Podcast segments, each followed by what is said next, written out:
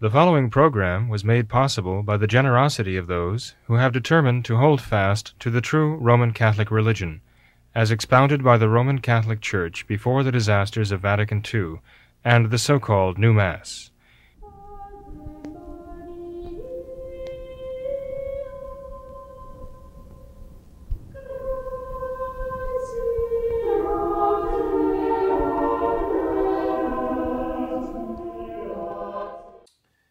Hello, and welcome to What Catholics Believe. I am James Birch, and with me tonight is Father William Jenkins of Immaculate Conception Church in Norwood, Ohio. Good evening, Father. Hello, Jim. Now, the topic for tonight is one that is uh, near and dear to me. I teach U.S. history to high school students, and uh, one of our, our, readers brought up a topic which we're going to use um, in our discussions tonight, and that involves the history of the Catholic Church in the United States of America. Um, too often, uh, it has been my uh, experience that history books, even well written history books, tend to glaze over uh, Catholicism's uh, roots here in our country. And uh, also, they, there's no real tie in to what uh, our governmental system and Catholicism um, mean to each other, how they coexisted at the beginning. through the middle parts of our country, and then, of course, we've seen the ill effects uh, of a lot of the decline of morality on both our government uh, and the church recently. Um, and I would like to start by uh, asking Father, um, what are your thoughts about the um, the church, the Catholic Church, and the Republican form of government that was originally, at least, formed by our founding fathers, and, and how those two coexist with each other? Well, the, the church does not adopt any particular form of government for uh, the nations of the world. Um, obviously, the form of government for the church itself was established by our Lord. And so the church received that from our Lord and, and carefully protects that. Uh, the modernists today are attacking that. They're changing the very nature of the papacy, basically creating their own, you know, uh, counter papacy or anti papacy. Um, but the real Catholic Church received from our Lord its own form of government. But as far as the forms of governments of nations, the Church says that it's up to the people of those nations to determine what form of government they want. And the Church has worked with uh, monarchies and has worked with uh, republics, uh, representative governments. Uh, the Church has worked with aristocracies. Uh, uh, the church has always acknowledged, though, that uh, when these forms of governments corrupt, monarchy will become a tyranny, and a, uh, an aristocracy will corrupt into an oligarchy, and uh, a republic uh, will sometimes corrupt into a democracy. Democracy was always considered to be, even in ancient times, a, a kind of corrupt form of government because it was associated with like rule, rule by the mob, mobocracy. Um, in fact, uh, in the early part of our country, uh, democracy uh, in the early stages of our country, even its formative stages, uh, it, democracy was explicitly rejected by the founding fathers as a form of rule by the mob, uh, straight democracy. So, the Republican form of government, insofar as we are a republic, insofar as we are a representative republic, is perfectly acceptable to the Catholic Church. What the Church is concerned about is not so much the, the structure of the government as what what is the Constitution, what are the ruling principles of the government, uh, what are the principles governing its laws, and uh, the judgment of the compliance with or uh, or violation of the laws, and the execution then of reward and punishment. Uh, the Church's whole point is to preach the gospel, as our Lord said, uh, to justify and sanctify human souls, and to teach them to observe the moral law of God and make men faithful to God. So, if the laws of the of any society, regardless of its form of government, are in conformity with the law of the gospel, the church says this is exactly what the church itself wants. This is what Christ wants. And so this the church says is a good form of government. Uh, to the extent that the principles governing a society, And of course, this has to do with the individuals are in positions of authority to the extent that they reject the law of Christ and they are contrary to the natural law and the divine positive law established by, by our Lord. They are evil and they will produce very evil fruits, uh, and the people will suffer accordingly. And it can become so corrupt, a society can become so corrupt that God will actually punish that society um, eh, sometimes in a very terrible way. Often they bring this, this, their own corruption brings this punishment upon them. Uh, they say that virtue is its own reward. In nations, that is true. And the contrary is true also, that vice is its own punishment. And I, I think we're witnessing a lot of that right now in, in, the, in the world today.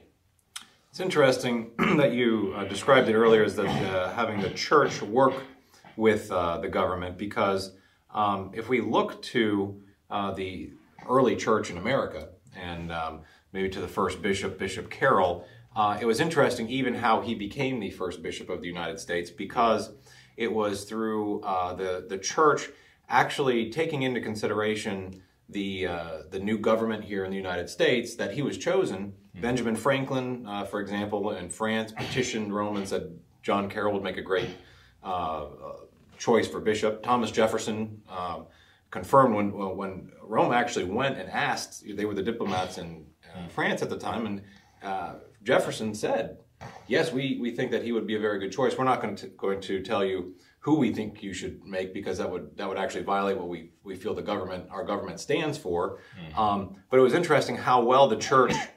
Uh, went out of its way to make sure that it would work with the government and then Carroll later became one of the greatest proponent, proponents of our form of government because he said it does exactly what the church here needs in that it's not interfering and it is giving us the, the, leeway to do exactly the things that we need to do in the United States here, and that is to grow without having any government interference. And he agreed with our founding fathers, such as Washington. Uh, in fact, Carroll was uh, dined at uh, Mount Vernon only months uh, before Washington's death, um, held him up to be a very great man. He uh, agreed with Washington uh, about the idea that the virtue of the people and the virtue of the people running the government, uh, from the secular standpoint, is what really would make a difference. And when that virtue was lost, when those Christian principles were lost, then no matter the form of government, it's going to go down the tubes. Mm-hmm. Um, interestingly enough, uh, and this is a little bit a tidbit of uh, history that I think is interesting, and I would like your thoughts on it as well. Today, uh, our government talks about the separation of church and state.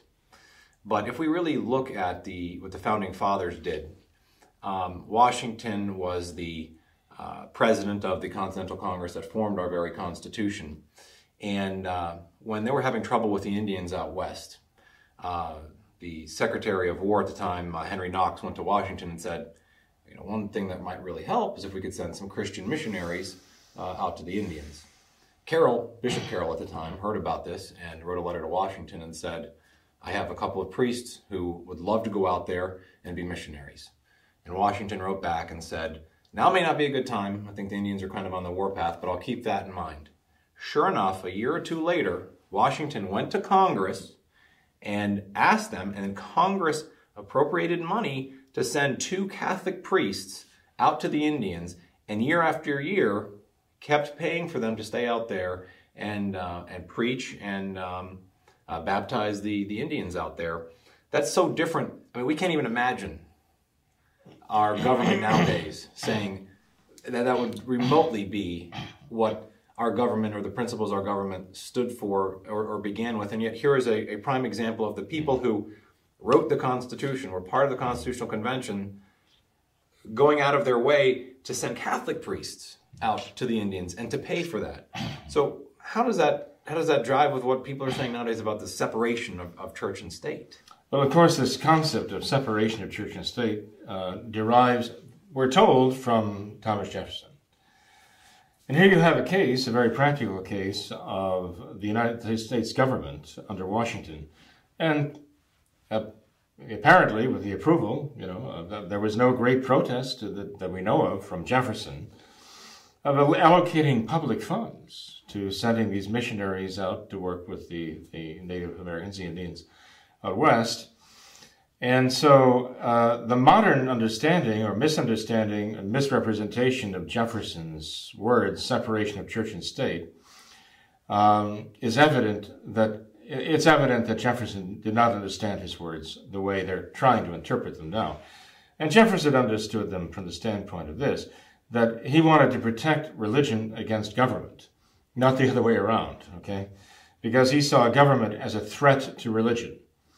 And, uh, you know, when you mentioned uh, Jefferson and you mentioned uh, Benjamin Franklin being consulted for their opinion of the man, uh, Bishop, well, not yet Bishop Carroll, when they, he was being vetted, as it were, uh, there are people who would say that, well, Jefferson and Benjamin Franklin these would not necessarily be a good endorsement. Uh, in fact, uh, traditional Catholics might look at that, how the favorable opinion that Thomas Jefferson had, the favorable opinion that Benjamin Franklin had of uh, John Carroll, and consider that to be a detriment rather than a benefit, and uh, a testament to Carroll's unsuitability rather than suitability as a bishop. And it's true. I mean, uh, Jefferson was a deist at best, and Franklin uh, probably wasn't even on the on the charts as a deist. I mean, uh, he, was.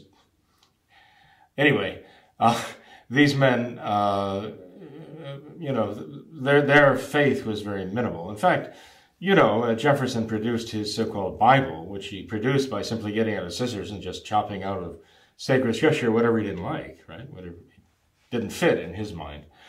Um, like any good Protestant. Like, well, I'm afraid, yes. It, uh, Luther did that. He yeah. tore whole books out of the Bible because he didn't like them. So, yeah, he was a good, good son of Luther there. but uh, the fact is, when these two men were saying uh, that he's a good candidate, I think what they were saying, they weren't judging his Catholicism. Right.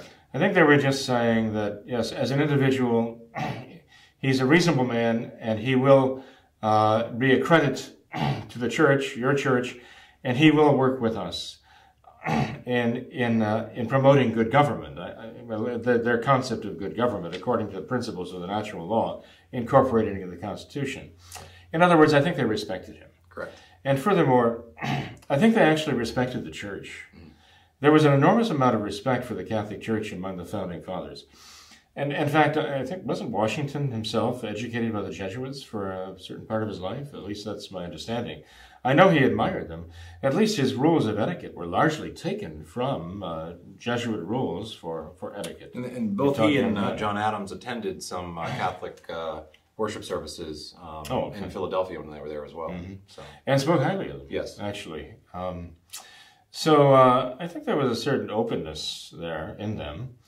Um, Franklin did also have a personal reason for uh, admiring John Carroll. Mm-hmm. Um, they were sent on a diplomatic mission together, and Carroll was chosen because he was a Catholic priest, and the diplomatic mission was to Catholic uh, Canada. Okay. And of course, Franklin, being the uh, foremost diplomat, went on the trip. Mm-hmm. Well, Franklin got very ill uh, while in Canada, and Carroll by all means, could have gone on back to the United States by himself, but instead he stayed with Franklin when the other diplomats didn't. Took care of Franklin for the entire trip back, which took months, mm-hmm. and um, so Franklin also had a personal reason to mm-hmm. to understand that uh, Carroll's truly good character uh, from a much more personal uh, standpoint as well. Mm-hmm. So I mm-hmm. think your, your point about they felt that he had good character is, is exactly right, and I also think it. I just thought it was so interesting that the church I mean, the, the church gets slammed so often by the secular press or by Protestants as being uh, uh, we they don't want to participate with anybody else that they just uh, any anyone else's opinions don't matter at all. But it's just not the truth. The, mm-hmm. the church it, it, wants to work with good uh, secular governments to do what's best for the people because the, by doing so, the church can do the best for the people's souls. Mm-hmm. And, and, so they they were approaching these men who, like you even said, were not Catholics um, and in some respects may not even been good Protestants. Uh, but but they were the the one men who they needed to approach because they were the diplomats who were over in France mm-hmm. at the time. It was the church who was seeking out sure. good counsel. Mm-hmm. Well, I mean, the church promotes the seven spiritual works of mercy, but the seven corporal works of mercy too. And anybody involved in civil government would, would appreciate the seven corporal works of mercy. I mean, the church has been uh, devoted to both of those so thoroughly in all of her existence. I mean, she's the greatest charitable institution on the face of the earth. The only time there's a problem with that is when the government tries to become a charitable institution. The government is primarily concerned with justice. The church is concerned with charity. When the government tries to uh, become a charitable institution and giving away, giving away the, the, the, the, the property and giving away the wealth of the land, uh, in a sense, to buy votes in the form of welfare, and takes away the charitable character, then the government becomes very unjust and becomes very tyrannical and sees the church as a rival. But the church, when the government is involved in matters of justice, and the, and the church is uh, not not exclusively, obviously, but you know primarily, and when the church sees uh, that justice must be done, but the church is also concerned in the charitable works that she is destined for, you can have harmony between the federal government, the, the civil government, and the ecclesiastical government, and that's that's the ideal. That's when you have peace, concord, tranquility, and prosperity. You know, you, you mentioned uh, Archbishop Carroll and his uh, favorable understanding of, of, the Republican form of government, of our, uh, the fact that we had a republic. And uh, you can understand very well how he's looking at this.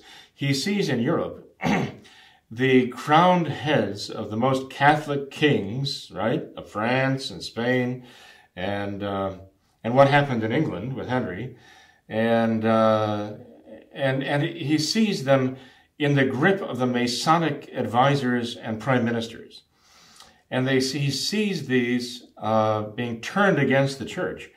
There was a morning, uh, there was one evening when John Carroll went to bed as a Jesuit and woke up and found that his religious order, the Jesuits, didn't exist anymore because uh, Clement XIV had been bludgeoned into submission by the Masons um, to simply suppress the order.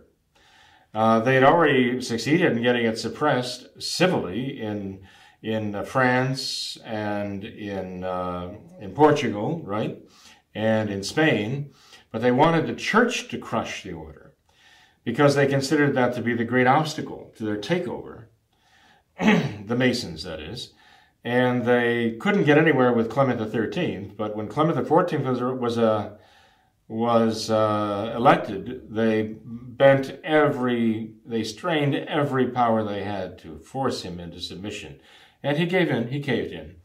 So much so, by the way, that when the Masons were plotting to infiltrate the church, and they wrote the permanent instruction of the Alta Vendita in the early 1800s, they mentioned uh, Clement XIV by name Ganganelli was his family name, as the pope they needed to find again. Someone that they could control by threats or by flattery or both. and so this man did a very bad turn. But here you have uh, John Carroll, Father John Carroll, the Jesuit John Carroll, who woke up one morning and found that his religious order had been suppressed uh, by uh, Pope Clement the, the 14th being pressured by the governments, the most Christian kings of these Catholic nations, and uh, puppets of the Masons. And so he would certainly appreciate the need to get the uh, government out of the control of the Masons and to at least give the church the liberty to function. Why? Well, our Lord said of himself, He who is not with me is against me. And as the Son of God, of course, that must be so.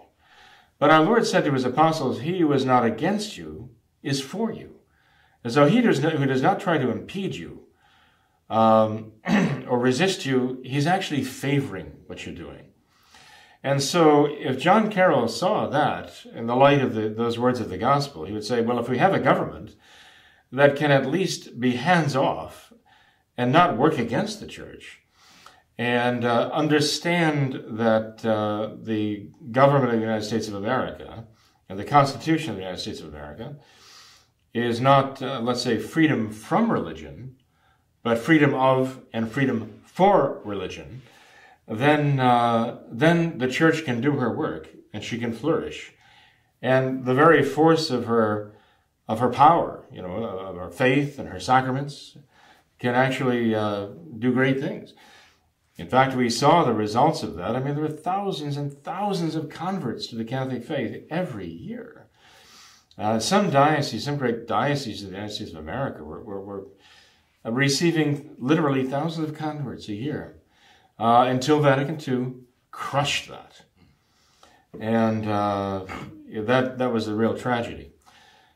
So, uh, you know, Archbishop John Carroll was a great church man, and his first uh, uh, allegiance was to Christ and to his church. But he also saw an opportunity here in the New World, in uh, the United States, uh, for the church to act and not have those fetters of government control over her. and that's what he was favoring. And actually, uh, the history of the church in its early days showed the wisdom of that. But unfortunately, you know, Jim, uh, that hall had to be destined to bring um, the United States of America to our Lord, to recognize Him, to embrace Him as its Lord, to embrace the cross and the faith, the Catholic faith. But there is that fatal flaw, though, that that that one thing lacking. That is the one thing that really matters, and that is the acceptance of Christ and His authority and His gospel. There was a lot of talk about it in the early uh, days of the country that America was a Christian nation, but they didn't have a clear idea what that really meant because of Protestantism and so on. And so, um, unfortunately, the seeds of its own destruction uh, were sown into the Constitution insofar as, unfortunately, there was also a religious indifferentism that was what uh, I'm sure uh, Archbishop Carroll wanted to overcome, to see the church overcome when she had the opportunity to convert the nation. But, uh, and you know, the fact is, it, it might well have happened. The church was thriving. It, it was it, it, was amazing how rapidly the church was growing and uh, expanding in membership and depth. Um, and then Vatican II hit and ruined everything. It was even amazing how quickly the church gained its footing once the Constitution was put into place and Carroll became bishop. Because uh, when he became bishop, uh, I believe the number of priests in America numbered only in the 20s or 30s, uh, along with himself. Mm-hmm. By the uh, time he died in the 1820s, which interestingly enough saw the reestablishment of his order mm-hmm. um, right mm-hmm. before his death. Um, he was not only an archbishop, there uh, were four uh, other bishops uh, in the mm-hmm. United States. Uh, there were uh, Catholic schools, Catholic universities. Mother Seton had started uh, the school and her sisters under Archbishop Carroll's tutelage. Um, and the number of priests and the number of, of Catholics was just ex- was exploding already by that right, time. Right, right. Um, and it was and it was amazing. I mean, I wasn't. I, am I wrong about this? Wasn't Catholicism the number one growing religion in the United States oh, before Vatican II? certainly by far. Yeah. Certainly by far. And uh, I mean, as a matter of fact, the the church was so good at apologetics, at explaining the faith, and and explaining the errors against the faith. You know that reasonable people were coming to the church. They, they just had a tremendous, even those who had not yet embraced the faith and entered the Catholic Church had such a tremendous admiration for the Catholic faith um, that they referred to her. I mean, my goodness, there were men who said that the greatest moral leaders on the face of the earth were the popes, Pius IX, Pius X, and so on. And those speaking were not even Catholics, but they just admired them so much. You know, an, another reason why Archbishop Carroll might well have thought that this uh, federal government outlined in the Constitution was really the right way to go is because he had seen the persecution of the church in the colonies and the, the colonial laws that forbade the church. I mean, uh, let's face it, uh, in, the, in the, the two ships, the Ark and the Dove, uh, the, the first Catholic colonists came to America and they landed uh, to establish the colony of Maryland, right? And uh, at that time, uh, Catholics were actually forbidden to set foot in, in quite a number of the colonies. And uh, there, at least, they had a colony that was populated by Catholics, where the Catholics could practice their faith. Uh, perhaps the only other colony at the time, Pennsylvania, uh, that, that allowed Catholics freedom of freedom of their religion, um, was also, you know, at least somewhat, at least tolerant of them, not welcoming to them. But uh, the Catholics in Maryland did allow Protestants to function in Maryland. And that was the downfall, in a sense, because when the Protestants gained the ascendancy hmm. uh, through the Protestant jihad, yes. uh, then they began to persecute the Catholics even in Maryland. That's right.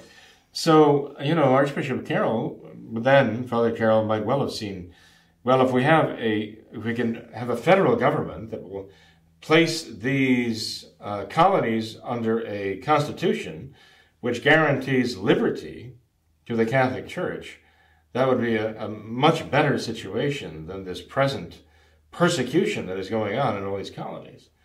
And we'll give the chance, uh, the church the opportunity. And as you say, when the church had the opportunity, she flourished.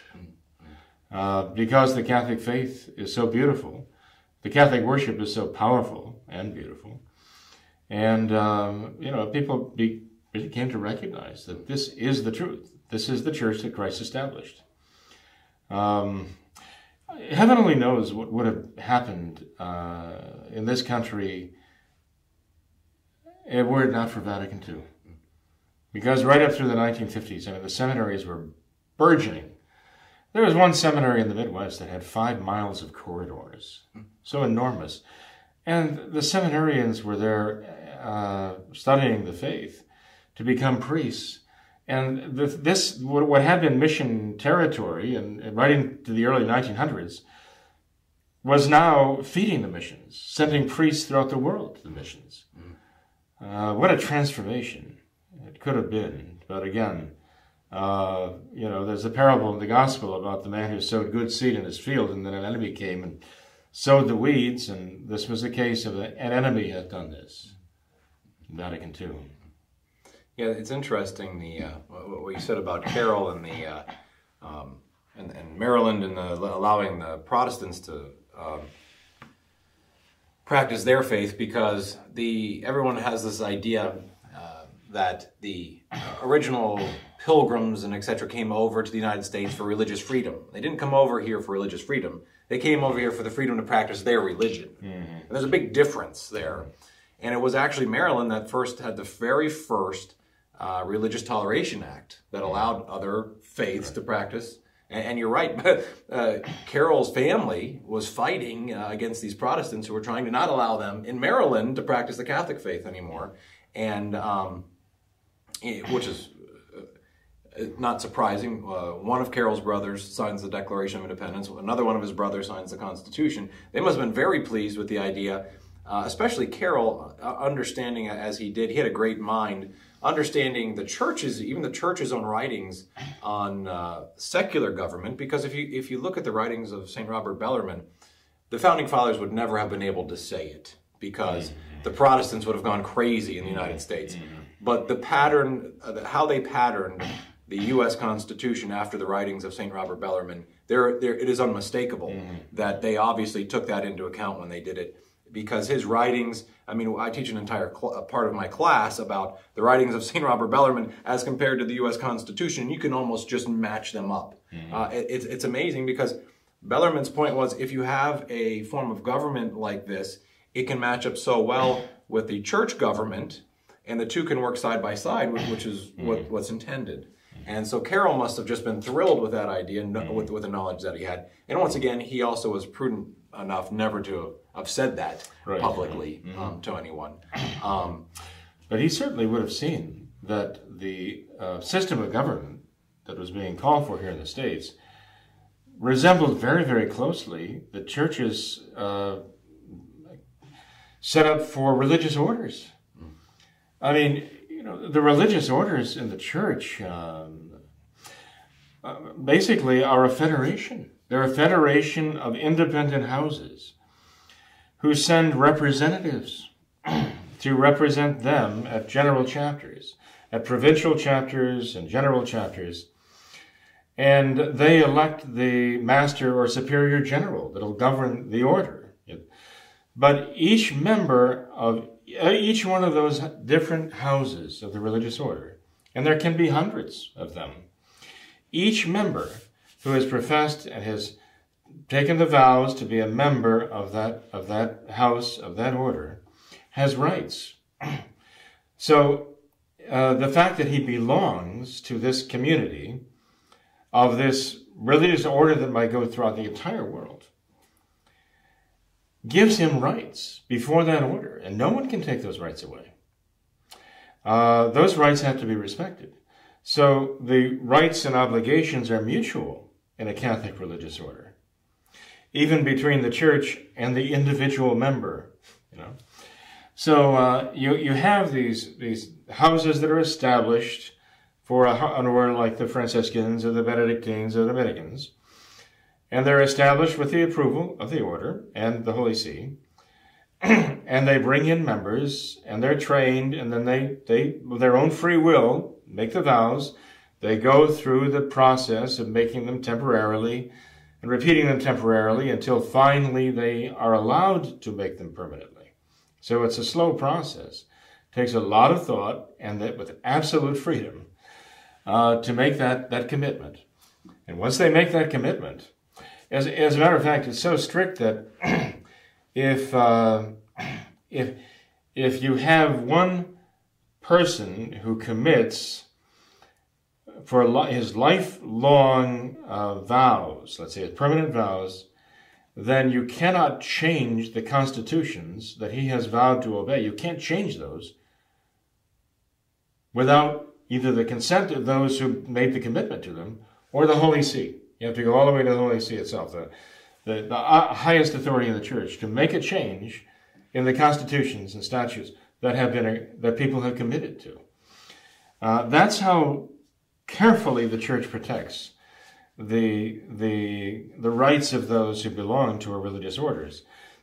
but the individual house has a certain autonomy within the order, has a certain autonomy to be governed under their particular abbot um, if, if it is an, uh, an abbey, and uh, they they have a government. But, you know, it's like the principle of subsidiarity. and the higher power in the order can step in only when there is a failure. But, as I say, uh, the House, the members of the House actually vote to send representatives of their own choice to the general chapter to decide how the entire order is going to be run, and who even takes the helm as the uh, head of the religious order for a period of time. Uh, so they elect two offices, and uh, anyone can be elected too. So you know when, when, you when you look at the structure of a Catholic religious order, uh, you know any any thinking person would say, "Well, my goodness, it's like we have these individual states, right? And they have rights." there are certain rights that are given to the order in general, subject to the, to the supreme authority of the church. But then you have, uh, by the principle of subsidiarity, this, the, uh, the, the houses and the, the members, the provinces, and all the rest have their own place, their own prerogatives. And this is how it's supposed to be in the United States of America. Uh, but when a tyranny takes over and you federalize uh, to the point where uh, the Constitution is disregarded. And uh, you have uh, high handed uh, dictating going on uh, from a tyrant, then you've got a problem. In the church, that is less of a threat uh, traditionally because basically it's all subject to the Holy See. Mm. Um, but, uh, but in, in, the civil government, that is a real danger. Uh, as uh, de Tocqueville, I think it was Alexis de Tocqueville said, who came and, and you know examined our United States of America, uh, when he spoke of the possibility of our society degenerating into a democracy. I think it was de Tocqueville who said, when uh, the population of a nation or the public finds that it can vote itself to benefit out of the public largesse, you know, by voting to basically uh, vote into power people who will give it things, you know. Uh, when voters discover they can vote into power people who will give them things, then you have uh, the seeds of tyranny and the beginning of the destruction of that society. In the welfare state, that's what we've got. It's interesting, too, how the attacks on both the church and uh, the American form of government began, well, I should say began, but you can really see them starting to form. You, you have Pius X in the early 1900s giving his warnings, and you then you have someone like a Woodrow Wilson coming into power, and all, all coming in around World War One. And uh, what I really feel happened was is that while the church was strong enough to keep making a stand, so was our country. But then all of a sudden, Vatican II hits, and you see it, it was like together.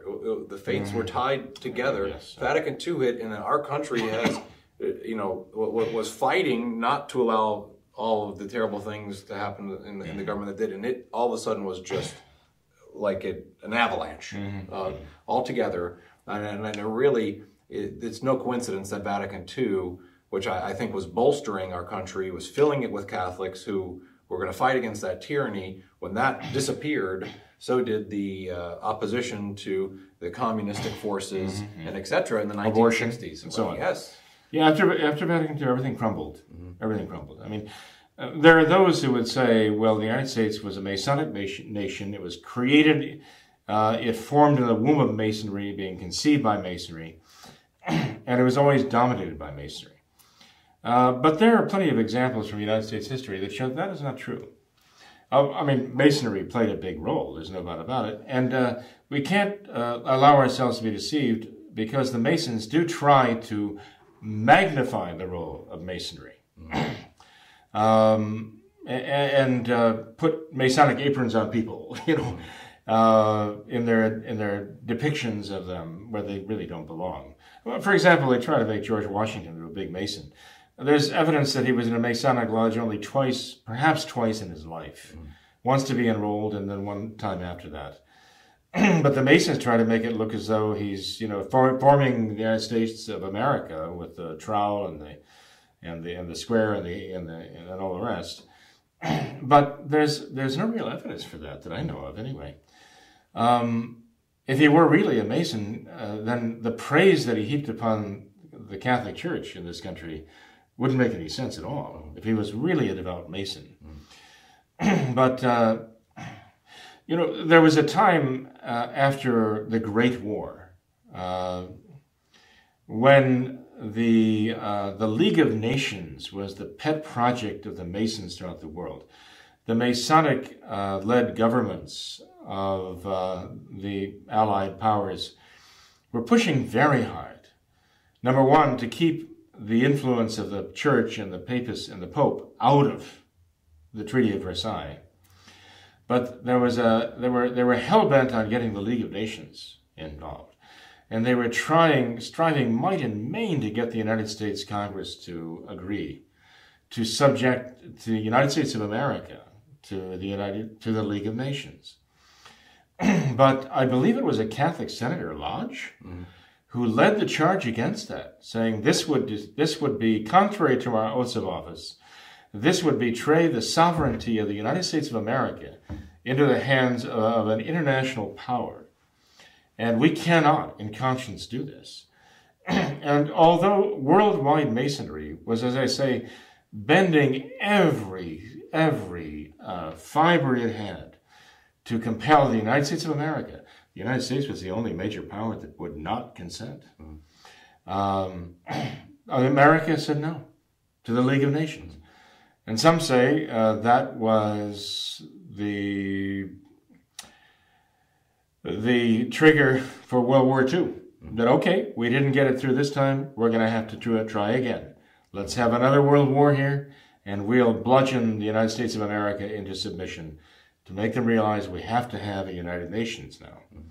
and the second time around, it worked to, to get the United Nations in. Okay, but even then, I mean, the church was not in favor. Now you have Novus Ordo popes who are going there talking to the United Nations and never mentioning Christ, never mentioning Jesus by name. What an apostasy is that, you know?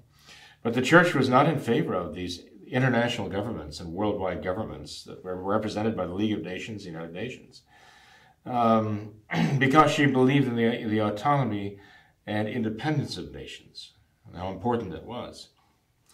But the fact that the United, the United States would not uh, endorse the, the League of Nations after World War I, I think does show that the Masons did not have the absolute control over this country that many would have would like to think it had, even among traditional Catholics. So I think they overplayed their hand when they insist that America is nothing but a Masonic monster created in the laboratories of Masonry. no, no, the Church and Masonry were striving mm-hmm. here in this country for the ascendancy. And the Church really had the ascendancy because of the power of her faith. Mm-hmm. But Vatican II, again, poisoned all that. The, um, uh, that's, uh uh, you know, it's interesting too, and maybe uh, we can tie this in uh, into a future show. But the even the way that the country was formed, the war for independence versus what would only happen what a decade later or so in France, when the Masons really had a, a grip uh, on, on, a country like they did. Um, the the terrible bloodshed that occurred and, and, the way that the French Revolution was mm-hmm. held well, was so opposed to the way our war for independence was fought. And now we're seeing how those effects have uh, in France have made it all the way even until today. Um, and uh, with the recent recently now we have uh, you know the, the Muslim forces in, in France uh, uh, attacking over there and, and uh, basically saying, you know, haha, you know, you, you let us in and, and there's nothing you can do about it. Mm-hmm. Um, and just so I don't I don't forget it because I think it's an important point to make too. People talk about the separation of, of church and state, and then they want to also say, well, we're not a Christian country or a Judeo-Christian country. Uh, it, it, goes for all faiths. Well, it may be true that the uh, protection would go to keep the government out of religion, but the Catholic religion was willing to work with the American government. The Muslim religion, on the other hand, is not willing to work with any government other than its own. So that religion is going to come in and try to oppose uh, by uh, uh, by its own laws mm. the laws of our country. Mm. That's a very different thing to say, isn't it? Than oh yeah, know, the... Islam is by nature a uh, well, I wouldn't call it a religion, it's an ideology of conquest. Um, Islam is entirely based on slavery. Uh, from beginning to end, I mean, even the name Islam, even the, even the word Muslim, I mean, those who have submitted, you know, to Allah, it's all about submission. And so uh, basically, you can sum up Islam by saying that there are those who will uh, follow Muhammad and submit to Allah. And they have the right and even the duty to enslave or kill those who will not submit to Allah. So everyone in the world must, everyone allowed to live in the world, must either avow himself to be the slave of Allah or be enslaved by those who are the slaves of Allah. But everybody's going to be a slave in the world. It is a slave world of Islam. That's the history of Islam. I mean, they don't like to. I mean, the, the politicians in Washington do not want to face it uh, or admit it. Uh, and, and I think to, some of them, because as socialists, they find that they, Islam is a pretty helpful, it's a tool. They think they can actually use Islam um, to uh, promote their own socialist tyranny. Um, in fact, I mean, uh, Muhammad did find himself expelled from Mecca, and he gained then the power and the wealth necessary to challenge Mecca. Uh, by, while in his exile, he became a leader of bandits. He was a bandit, and he would plunder caravans, and he would get he would get uh, people to join his bandit gang by telling them as the poor, you have the right to take, and the rich have the duty to give. If you will be the follower of uh, Mohammed and you will be the slave of Allah, you have the right to take these things, and they have an obligation to give them to you.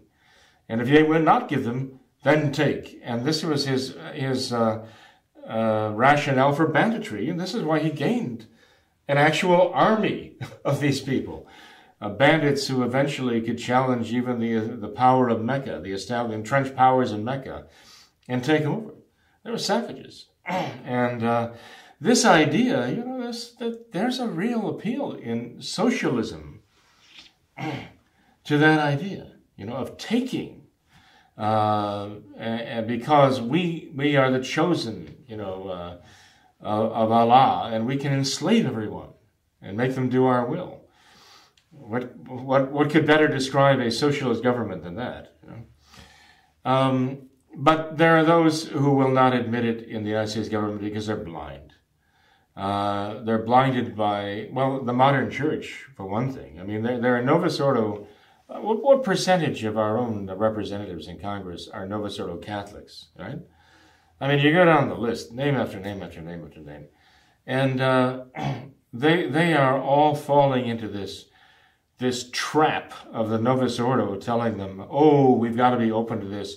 Bring in the refugees. Bring them in. We see what they just did in Paris, okay? We see what they're doing to Europe right now, okay? This is an invasion. The Hungarians know from their history what it was to resist uh, Islam on the march, the, the rampaging Islam, um, bringing their Sharia law. And you're right, they have no intention of uh, honoring the United States Constitution. They're bringing their Sharia law with them. And, you know, either these people tens of thousands of them banging on the doors of Europe. Well, that's assuming there are doors, just streaming into Europe. tens of thousands of them. Um, either they're refugees or they're terrorists. And either way, you've got a problem. Obviously, if they're terrorists, this is an invasion and they're here to hurt us very badly. But if they're refugees, if they're trying to escape uh, evil governments, evil societies created by Islam. And Islam has made their own nations unlivable. And they're streaming, streaming into Christian societies looking for relief and escape from the hell that is Islam. Why are they bringing Islam here? Why are they bringing there is Sharia law now to impose it on the rest of us and make our countries unlivable also? And this is what we're dealing with right now. and the White House is, well, hell bent on bringing these uh, Syrian uh, refugees, so called, to America. But the fact is, in Syria, you've had these entrenched uh, uh cities and villages uh, given over to terrorism. Um, and th- these are the ones who are being pounded by Assad, and these are the ones who are going to be coming here as refugees.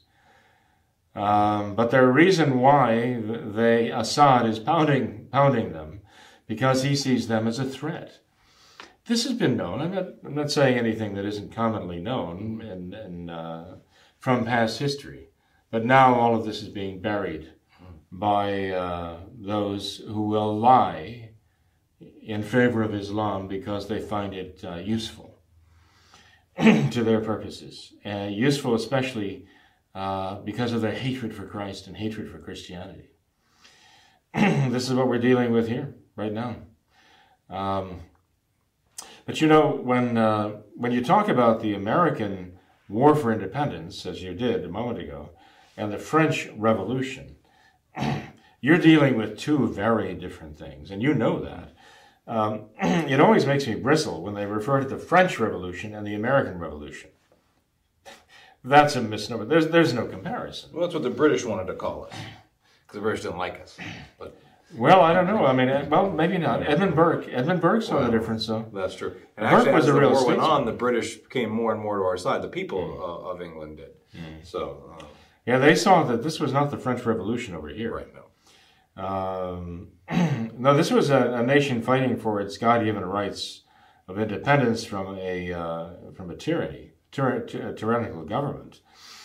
In France, that was not the case at all. Uh, you know, the Declaration of the Rights of Man, the enthronement of the prostitute in Notre Dame, Notre Dame uh, by the by the Masons. I mean, all of the characters of the French Revolution, uh, Robespierre and Saint Just and the rest of them, they were monsters. uh, we don't have any equivalents here in the United States uh, during our war for independence. We don't have anyone like a Robespierre. We don't have the terror or anything like that. There's no comparison. Oh, the comparison actually is to the the Muslims. To the, trying to throw throw God out of uh, out of the way, and anyone who uh, stands for Christ to to kill them, and then that, that is really what the, the French Revolution, and now there it's happening almost uh, again. History repeats itself there for them. Uh, It really was. It was a hatred of Christ, a hatred of the Blessed Trinity, and this is what impels the Muslims to do what they do too. Yeah, yeah. I mean, fundamentally, it is the same the same kind of thing, and it's bring going bringing the Great Terror.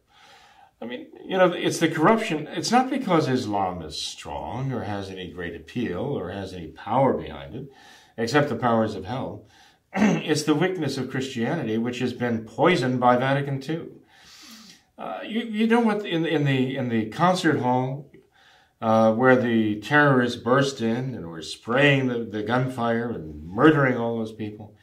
Do you know what those people were listening to at the time? They were listening to an American band, right?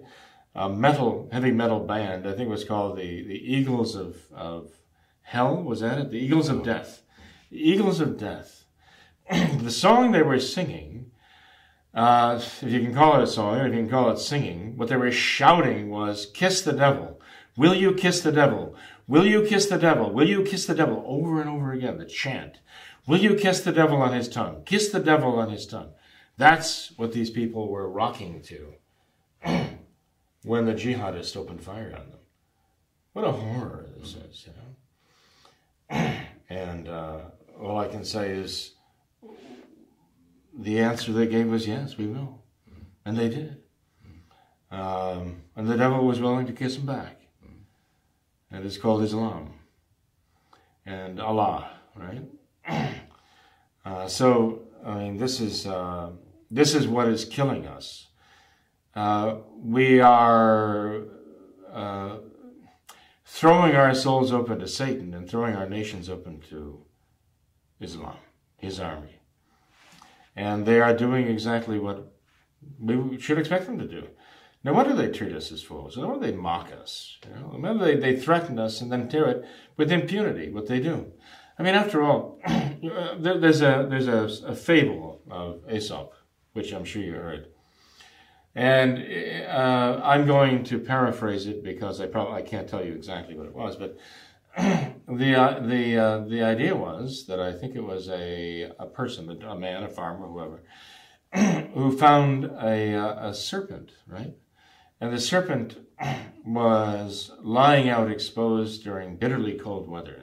Of course, serpents do not have uh, warm-blooded powers. I mean, the, the, the, they're at the mercy of the ambient temperature, and the serpent was freezing.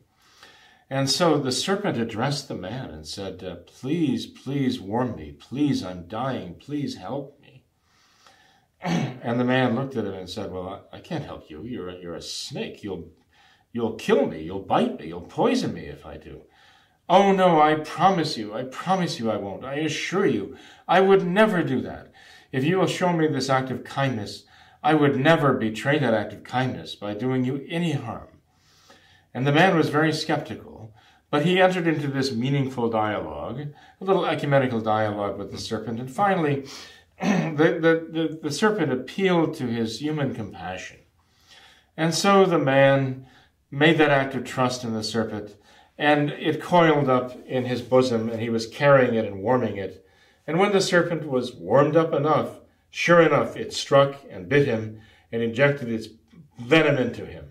And as the man lay dying, the man said, How could you have done this to me?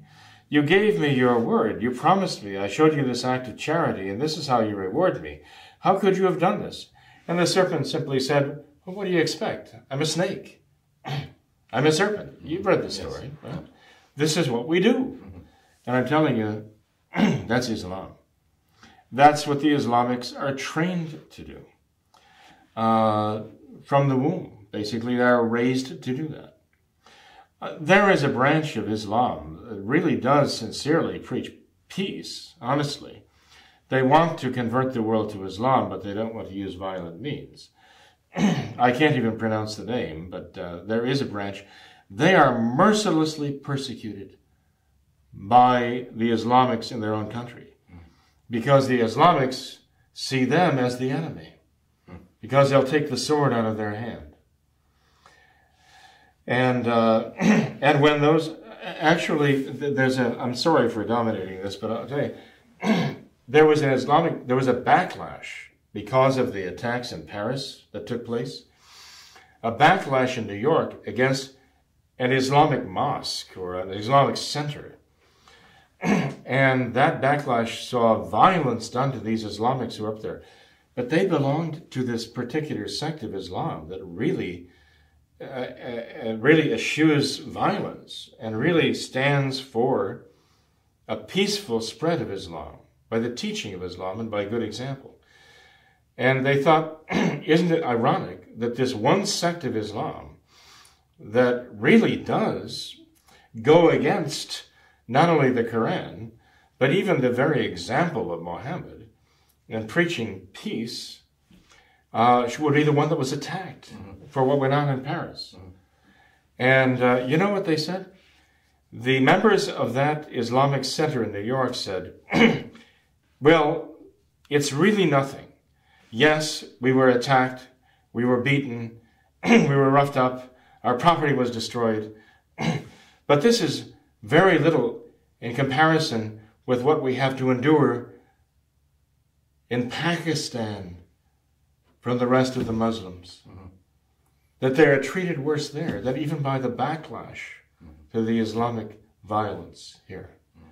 So, I mean, this tells you, I mean, Islam, and even even they would have to admit that they are considered to be the, the bad Muslims, you know, because they're not violent. And this raises Robert Spencer's whole point, you know, is the only good Muslim a bad Muslim? One who does not follow the example of Muhammad and one who does not follow the Quran. So, anyway, um, so I think it all tied together here with uh, the subject, uh, whatever it was. You know, uh, it, it, does because um, I mean, it, it shows the uh, the perversion of the Constitution um, since Vatican II, and the way that it's trying to be used by modern politicians to just say, well, you know what, the uh, Constitution.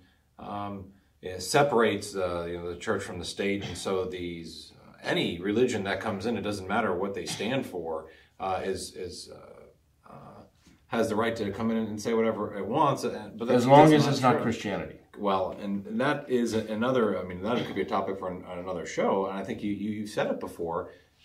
All of these different forces in the world now are all coming in and, and, if you stand it, and it was interesting. I mean, look, there, there's a backlash about Starbucks. I mean, Starbucks is a, such an immoral company to begin with, but there's a backlash because they don't even want to put Christmas trees on their cups because it has the word Christ in it. Mm.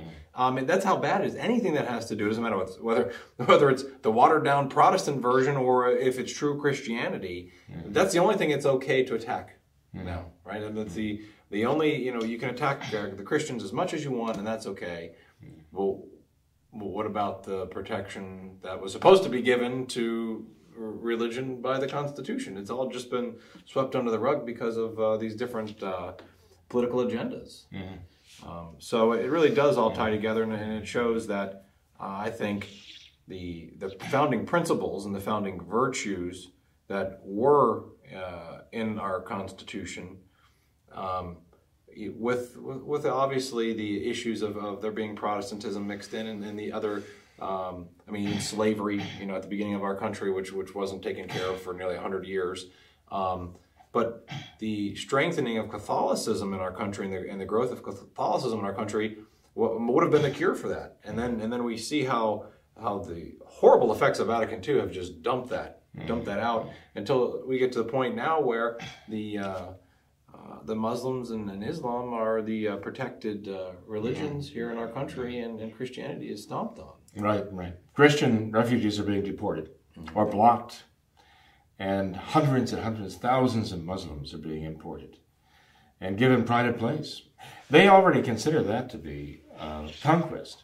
when they come to our country and they go on the welfare, welfare rolls, they they consider that to be a form of conquest because remember their religion tells them that the kafir, the the the non-Muslims have the obligation to be their slaves, and welfare, the government support of the Muslim refugees is looked upon as their rightful what is due to them, that they should be living off of us, and we should be working and laboring for them to support them because they have the master slave relationship, them and us. Because they are followers, they're slaves of Allah. so, I mean, even, even bringing them into the country and having them go on the welfare rolls is already acknowledging their conquest, the conquest of Islam here in America. of course, they want to impose Sharia law on all of us and formalize our dhimmitude, the fact that we are a subject people, uh, as slaves to the slaves of Allah. So, you know, the, the, what is amazing is that the American people are simply allowing this to happen. I mean, there's a there's a great backlash now, supposedly in our government. Governors saying, "No, we will not take these people, these these uh, invaders that you're bringing over here and, and forcing into our states and on our populations." um, how many was it? Was it uh, I heard that as many as 25, 30 governors were saying no. One of them a Democrat, the rest Republican. I don't know what the numbers are exactly, but whether they will be able to stand up now because of the uh, tyranny that is emanating from Washington, D.C. Uh, I don't know uh, where this is going to go. I'll tell you one thing, though. Uh, things are coming to a head right now. And because of the immorality in our own country and throughout the world, I mean, even in Washington, where the, where the president has a consort, Michael, you know, whom he even in, uh, introduces as Michael in in uh, in public gatherings. My goodness, uh, what have we got going here? Uh, this the country is is um, has betrayed itself into the hands of such corruption that the sword is dangling right over our heads right now. And so we have got to pray. We, we, we have got to stop pretending that, um, you know, we, we still have lots of time to get our act together here. We don't. Uh, the axe could fall at any moment. And we have got to start to pray that we really, really mean it. Uh, what Our Lady said at Fatima, praying the rosary every day and consecrating ourselves to Immaculate Heart. Where else, where else is there to turn? One may say, well, let's find a political solution. There, there, this is nonsense. Um, and even then, I mean, if there is a, if there are politicians out there who still have any, any faith, any hope, any love for God, and any, any, any prudence, justice, fortitude, and temperance, if they got anything left in them, well, all the more reason we've got to support them with our prayers. Uh, they're going to need an enormous uh, surge of prayers from uh, faithful souls to support them. So it all comes back to that. No matter what avenue God may choose to save us, uh, it is going to have to be supported by our prayers. So we, have got to get busy and get on our knees and beg God for mercy here. Um, it is the lack of this and the lack of virtue that is really uh, uh, betraying us into the hands of the enemies, our enemies and the enemies of Christ. and it can only be a refound uh, virtue and prayer that is going to, you know, call upon heaven to marshal the forces necessary to rescue us. No, that is a, uh, the perfect way to end our discussion, actually. Um, you, uh... Well, you know, the United States of America was dedicated to the Immaculate Conception of Our Lady. She is the patroness, under the title of the Immaculate Conception. What great power there is in that. St. John Bosco had that vision, right, of the stormy sea and the church, right, being battered by uh, the storm and the waves and battered by enemy ships that were trying to to board her and uh, and blast her and so on. And he said that he saw the church finally struggling through all of this to get between two enormous pillars rising out of the ocean. and one of them was the pillar of the Holy Eucharist, and the other was the pillar of Our Lady as the Immaculate Conception. And so uh, our nation, as being consecrated to Our Lady's Immaculate Conception, um, has to has to lash itself to that pillar, and uh, then there and only there will we find safety. Didn't Washington actually have a similar vision uh, that he spoke about as well? About for America and, and the vision of the lady in, pure white mm being the savior mm-hmm. uh, of, of our country. That she would save America. Yes. Right? Yeah. Right.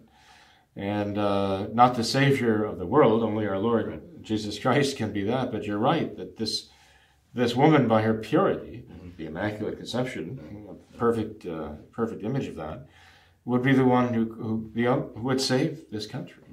So that's where we have to go. You know, that's why we named our church and our school after the Immaculate Conception, dedicating it to her. And this is why Our Lady says we must find there in her Immaculate Heart uh, the, the strength, the faith, the hope, the, the love for God necessary to be faithful to Him in these times. And look to her, you know, to uh, be that pillar in the stormy sea right now. So that's where we have to go. That's where our Lord is sending us. That's what Our Lady's words at Fatima are calling us to, calling us to her Immaculate Heart. Well, Father, I thank you very much for your uh, insights tonight. Well, Jim, thank you. You, well, you had many very interesting, powerful things to say, so I appreciate that very much also. And uh, we thank all of our listeners uh, and viewers uh, for uh, tuning in. Uh, we have received more requests for various shows in the future, and we'll take a look at those. If you have any questions uh, or if you have any requests, prayer requests, or if you just have any comments that you would like to send to us, you can do so by emailing. Uh, we thank you all for tuning in tonight. We remind you to please uh, remember the words of Our Lady at Fatima, to consecrate yourselves and your families uh, to the Immaculate Heart, and to pray and make sacrifice. Thank you.